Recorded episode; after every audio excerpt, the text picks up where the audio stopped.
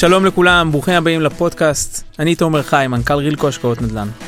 בפרק של היום אנחנו נדבר בנושא אולי האקטואלי ביותר, שלא יורד מהכותרות בזמן האחרון, האינפלציה, עליית הריבית. רק לאחרונה הפד האמריקאי הכריז על אינפלציה של 8.3%, אולי האינפלציה הגבוהה ביותר שזכורה, אה, בטח ובטח בשנים האחרונות. אנשים רבים דואגים לכסף שלהם, דואגים בטח להשקעות שלהם, ומן הסתם אפשר להבין אותם, זה מעלה חששות. היום אני שמח לארח פה את ירון קנדלקר, ירון, אה, השותף שלי, שבעצם אה, מנהל את כל האופרציה בארצות הברית. הוא גר בארצות הברית כבר מעל לעשור, הוא יביא לנו את נקודת המבט שלו ואיך הדברים נראים מהשטח. ירון, ברוכים הבאים ותודה רבה שאתה פה.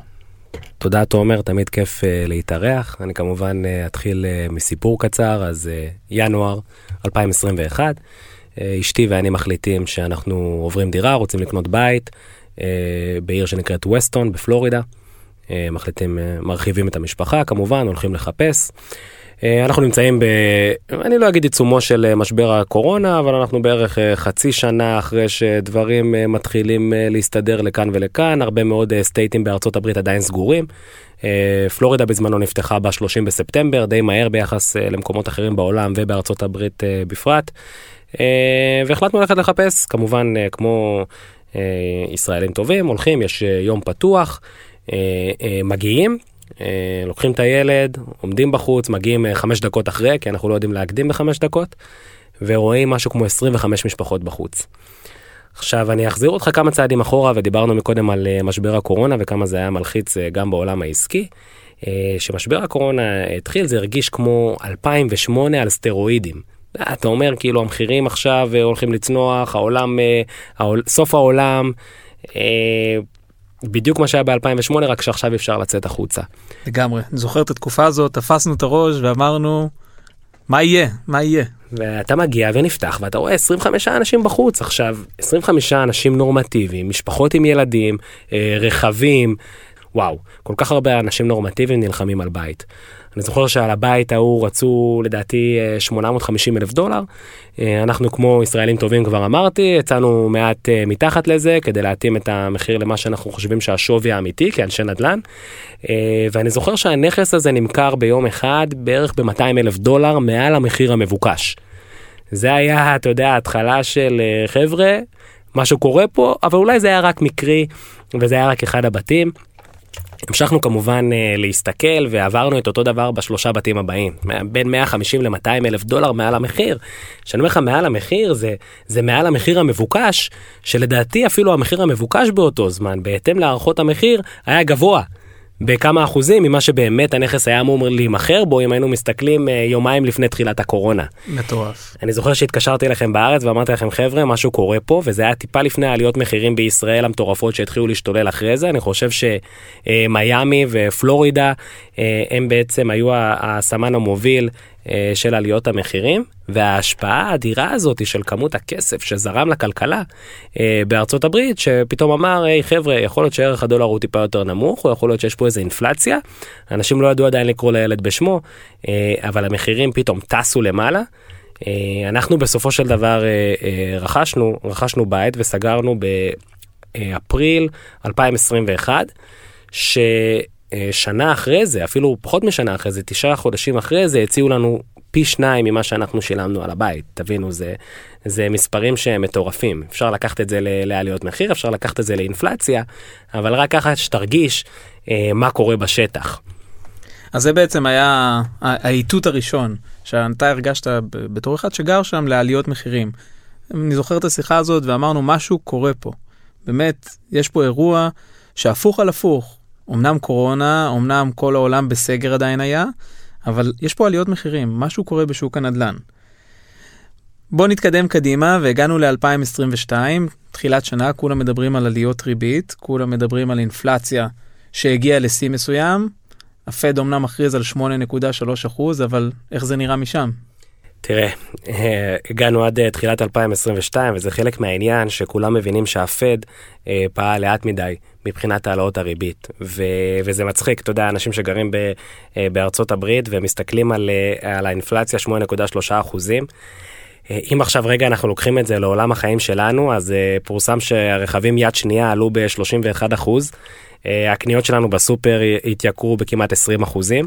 הבתים, אני רק אמרתי במיאמי שאנחנו כמעט 100 אחוז למעלה, אבל אם מסתכלים על הנתון הארצי, אז אנחנו בערך ב-60 אחוז. הדלק התייקר לנו פי שניים. ובאים ואומרים שהאינפלציה היא 8 אחוזים, אני חושב שזה, אתה יודע, קצת אה, לעג לרש, אה, אתה יודע, העניין הזה. אנחנו מבינים שהייתה פה התייקרות משמעותית, אה, עיכוב, כמו שאמרתי מקודם, בהעלאה של הריבית, ואנחנו בעצם הגענו לעולם חדש בתחילת 2022, שהריבית מצד אחד עולה, וגם יש ציפיות שהריבית תמשיך לעלות. מצד שני, הנזילות בשווקים היא כל כך גדולה, שייקח לנו זמן לראות את ההשפעה הזאת של עליית הריבית. אנחנו אומרים, עניין של כמה חודשים, ולעשות את ההתאמות שלנו אה, לעולם הזה. אה, אם מסתכלים על ההתאמות שלנו, תומר, בשנת אה, 2020 ו-2021, אנחנו כמובן ידענו שהריבית נמצאת בשפל היסטורי, וכמו שאומרים, לא לעולם חוסן. ידענו שאנחנו נצטרך אה, לקחת את הנכסים שלנו עם הריביות אה, הזמניות ולקבע אותם בריבית היסטורית נמוכה, או לממש חלק מהנכסים שלנו שהגיעו לנקודת שווי מקסימלית, בגלל שאנחנו גמישים בתפיסת העולם שלנו. בעצם פעלנו אסטרטגית בצורה אה, אה, נחרצת על אה, לקבע את השווי ולגדול משם, ואני חושב שעשינו רכישות משמעותיות גדולות יותר. עכשיו ב-2022 הסיפור הוא קצת אחר. אני חושב שהגישה שלנו, אנחנו בגישה דפנסיביים יותר בניהול, ואנחנו מסתכלים לטווח ארוך. לא כל המשקיעים מבינים את זה ביום יום, אבל כולם די בערך מוחלט מעריכים את זה תוך כדי, ובטח בדיעבד, שהם מבינים את ההחלטות שלנו. אמ, אנחנו עשינו הרבה מהלכים ב-2021, בטח בסופה.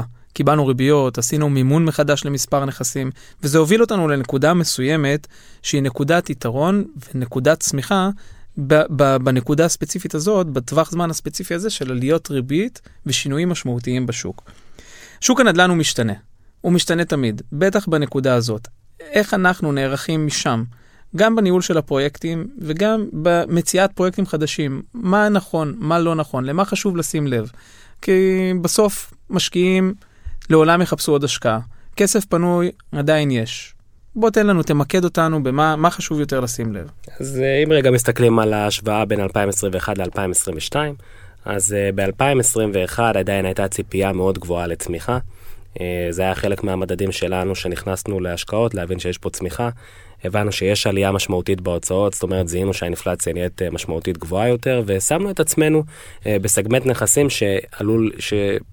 עלול, בוא נקרא לזה, אה, להגן עלינו, לשים אותנו בסיטואציה טובה יותר אה, מסגמנטים אחרים. זאת אומרת, אם אני רגע לוקח כדוגמה את, ה, את הנכסים המסחריים שאנחנו עשינו ב-2021, אה, לעומת multi-family באותו זמן, אז ה multi-family, כדי, ש, כדי שאתה תגן על עצמך מאינפלציה, אתה צריך להעלות את השווי היחסי ב rent לדיירים משנה לשנה. הדבר הזה קורה כשיש צמיחה בשוק. מה קורה שהשוק משנה עליך, משנה עליך כיוון? זאת אומרת, אם יש שינוי כיוון וכבר אי אפשר לראות את הצמיחה הזאת, האינפלציה תגרום לך להפסיד כסף. אנחנו אסטרטגית הלכנו לנכסים שבעצם כל ההוצאות והעלייה וההתייקרות היא מושתתת על הדיירים בצורה אוטומטית, ואז בעצם הגענו על עצמנו מאינפלציה, פלוס קיבלנו שנים קדימה אה, גם את הריבית וגם את העליות השנתיות בשכר הדירה. זאת אומרת, עשינו לעצמנו הגנה מאינפלציה קדימה, כי ידענו שזה עלול לקרות, ועליית אה, שווי. תוך כדי התמקדות בריבית משכנתה נמוכה, על אה, הוצאת ההוצאות השוטפות על הדיירים, גם אם היינו צריכים לקחת שכר דירה נמוך יותר, אנחנו שחקנים לטווח ארוך. אנחנו הבנו ששווי הנכס יותר חשוב לנו אה, מהתשואה השוטפת שתהיה זוהרת ומדהימה, אה, ובסוף שווי הנכס לא יהיה קיים שנצא משם.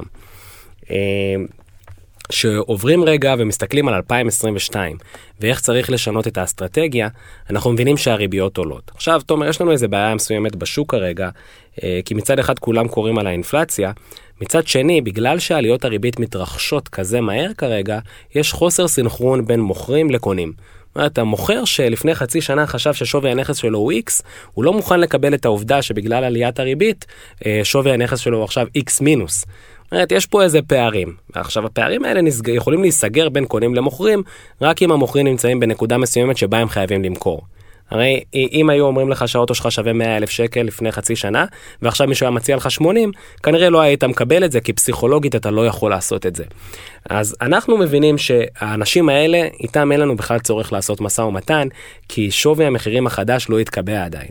אה, אני נמצא בשיחות שבועיות עם אה, ברקדיה אינבסטמנט אופיס בניישנל US ואנחנו רואים ש, שיש ירידה במחירים אה, כהשפעה של גובה הריבית ולעצום עיניים ולחשוב שזה לא יקרה כי הנזילות בשווקים היא גדולה מדי, אני חושב שזו טעות אסטרטגית. אנחנו מסתכלים ב-2022 ואומרים חבר'ה אם הציפיות לעליית ריבית יביאו אותנו מ-3.5% ל-5.5% אנחנו רוצים לדעת שאנחנו מקבלים את השווי הזה בחזרה. עכשיו לקבל את השווי הזה בחזרה אה, בנכס מניב שהוא 100% מאוכלס זה כמעט בלתי אפשרי בדיוק בגלל מה שאמרתי מקודם. מי שיש לו 100% נכס מאוכלס כנראה אה, לא יתגמש משמעותית במחיר שלו ביחס למה שהיה לפני חצי שנה. אנחנו צריכים לזהות את הנכסים שיש בהם יותר עבודה לעשות.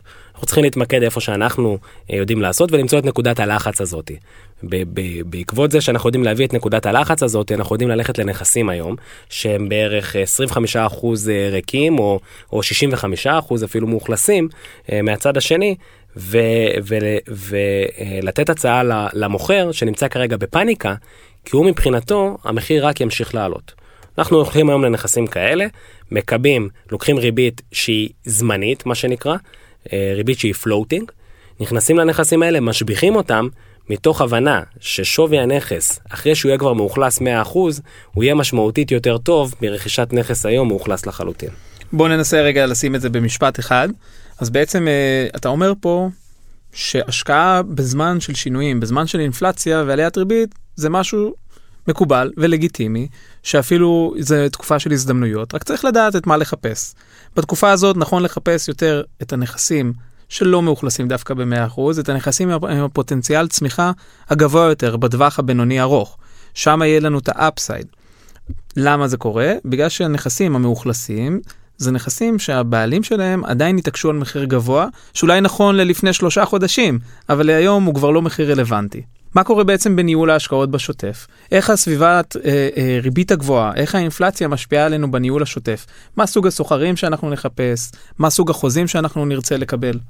עכשיו העניין הוא שהסנטימנט בשוק הוא שלילי. אנשים מבינים שיש קצת פיטורים, שיש עלייה בריבית. אני פותח רגע סוגריים. אמנם אני גם אה, בהשכלתי אה, בוגר אה, כלכלה וגם ירון עם הרבה קורסים בכלכלה. אנחנו לא כלכלנים, אבל יש לנו הרבה ידע, אנחנו קוראים מחקרים, אנחנו מבינים, אנחנו נעזרים גם באנליסטים ובכלכלנים מקצועיים. ניגע רגע, אני סוגר סוגריים, סיג, אה, הסנטימנט, הרגש, עולם הכלכלה הוא מושפע מהמון רגש. אמנם הריבית עלתה, יש עדיין כסף בשוק, אבל אנשים מבינים שיש פה התייקרויות, הם רגע לוקחים צעד אחורה. הרגש משפיע המון המון המון על הכלכלה בעולם. תמשיך, סליחה שקטעתי אותך. עכשיו, בגלל שיש לנו נזילות כזאת גדולה, כמו שאמרת מקודם, לוקח לרגש יותר זמן להשפיע. אנחנו מבינים שאם uh, תהליך עליית הריבית התחיל בתחילת השנה, אנחנו רואים את הניצנים הראשונים עכשיו, ועוד כמה חודשים אנחנו נראה את הסגירה uh, של העסקאות במחירים הנמוכים יותר.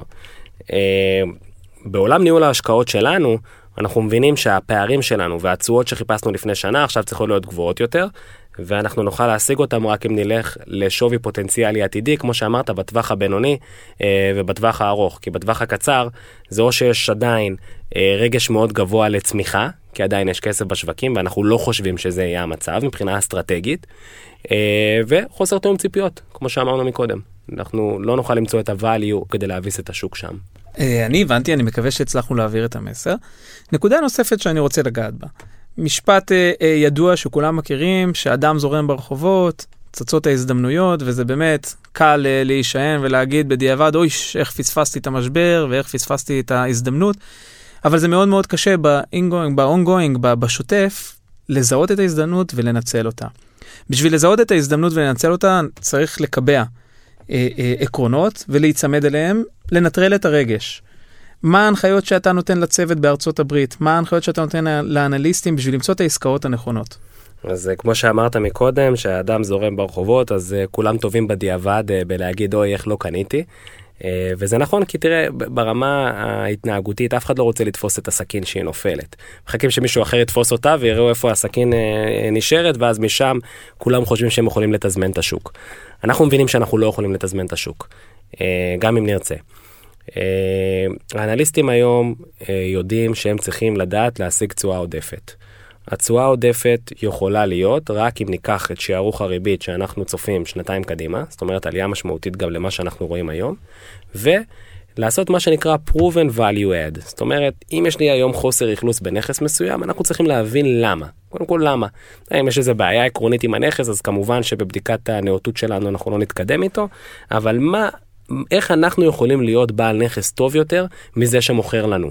אומרת, אה, הרבה, לדוגמה בשוק המקומי שלנו, הרבה מאוד בעלי נכסים בקליבלנד הם אלה שבעצם ההורים שלהם או הסבים שלהם בנו את הבניין והורישו להם אותו. זה, זה מוכרים שאנחנו מאוד אוהבים. אנחנו נכנסים ואומרים, החבר'ה האלה חיו מהבניין. אנחנו יכולים עכשיו לקנות את הנכס בבסיס נמוך יותר. המטרה שלנו שהמחיר למטר שלנו, שהדולר לסקוואר פוט שלנו, יהיה נמוך יותר. ככל שהדולר לסקוויר פוט נמוך יותר, אנחנו נוכל לעשות השקעות בבניין שיהפכו אותו ליותר אטרקטיבי מבחינת הדיירים. אנחנו נכנסים ומה שנקרא proven value add, כחלק מהלקחים של הקורונה, אנחנו הופכים את המשרד למקום שהוא יותר חווייתי. את הבניין, אנחנו שמים חדר כושר כמעט בכל בניין שאנחנו נכנסים, עושים אה, לובי מפואר יותר כדי שיהיה נעים יותר להיכנס ולהרגיש טוב אה, עד שמוציאים אותי מהבית למשרד. אה, חדר ישיבות טוב יותר, יש לנו, עשינו הסכם עם חברת סודה ששמה מכשירי סודה בכל אחד מהבניינים שלנו, עמדות קפה, ובעצם איך אנחנו יכולים להביס את השוק מבחינת היכולת שלנו והראייה שלנו. עכשיו, זה לא רק, זה לא שאנחנו נכנסים ואומרים נשים את זה ויהיה בסדר. אנחנו נכנסים לשווקים שאנחנו יודעים מה הטראפיק. אם אה, יש לנו אה, שני בניינים, אה, לדוגמה ברוקסייד, רוד uh, uh, בקליבלנד, שזה מתחם עסקים מאוד גדול, אנחנו מבינים שנוכל אה, יש לנו traffic של תנועה שגם אם נקנה בניין נוסף זה בעצם ייהנה מאותו traffic וככה אנחנו יכולים להיות טובים יותר מהשוק ולהיות אלה שנהיים אטרקטיביים יותר. אוקיי, okay, מובן. לא מובן מאליו אבל מובן וזה בעצם מה שמוביל אותנו להצלחות. חשוב לי רק להדגיש. כמובן שהשאיפה שה, שלנו היא להגיע לסוחרים כמה שיותר איכותיים, כמה שיותר, שיותר גדולים, אבל בתקופה הזו של שינויים, של אינפלציה, של עליות מחירים, לא נתפשר על סוג החוזה. מושג שאולי אה, הרבה משקיעים נתקלים בו זה triple net lease. תנסה להסביר את זה רגע במילים שלך. אוף, אז בעולם המשרדים יש לנו כמה סוגים אה, של חוזים, הכי פשוט הוא ה triple net lease, וה triple net lease... הכי פשוט אבל לא פשוט להשגה. הכי פשוט כן, לגמרי, הכי פשוט לה, להסבר. זה הטריפל נט ליס, כמובן אנחנו תמיד שואפים להיות שם. Uh, בעצם חוזה שמורכב משכירות בסיס, שבעצם בעל הנכס מקבל, וכל ההוצאות מתומחרות מעבר לסכום הבסיס. זאת אומרת, הדיירים משלמים על כל ההוצאות ועל התייקרות בהוצאות.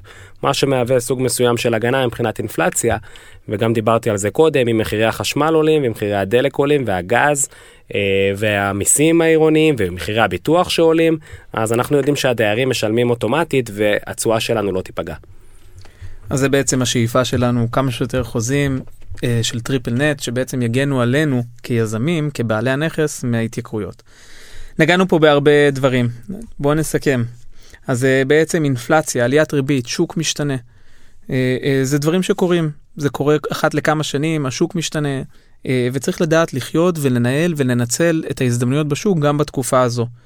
חשוב להגיע מוכן לתקופה הזאת, חשוב תמיד לשמר, לשמור על רזרבות, וחשוב תמיד אה, אה, לדעת לפעול ולא לקפוא בתקופה הזאת, ובטח ובטח לא אה, אה, להיות מקובל לדברים שהיו נכונים לפני תקופה קצרה, אבל כבר היום הם לא נכונים. אנחנו חיים את השוק, אנחנו מבינים את השוק, אבל אנחנו לא, אה, אה, לא נעצרים בזה ואנחנו לא מסתפקים בזה, אנחנו משתמשים באנליסטים, אנחנו משתמשים אה, אה, במחקר, אנחנו קוראים הרבה, אנחנו ערניים לכל מה שקורה, ורק ככה אנחנו יכולים להוביל לתוצאות הטובות ביותר. אני מאוד מודה לך, ירון, שהיית ושיתפת אותנו. אני מודה לכם שהקשבתם לנו, אה, וגם בתקופה של שינויים, אל תפסיקו להשקיע.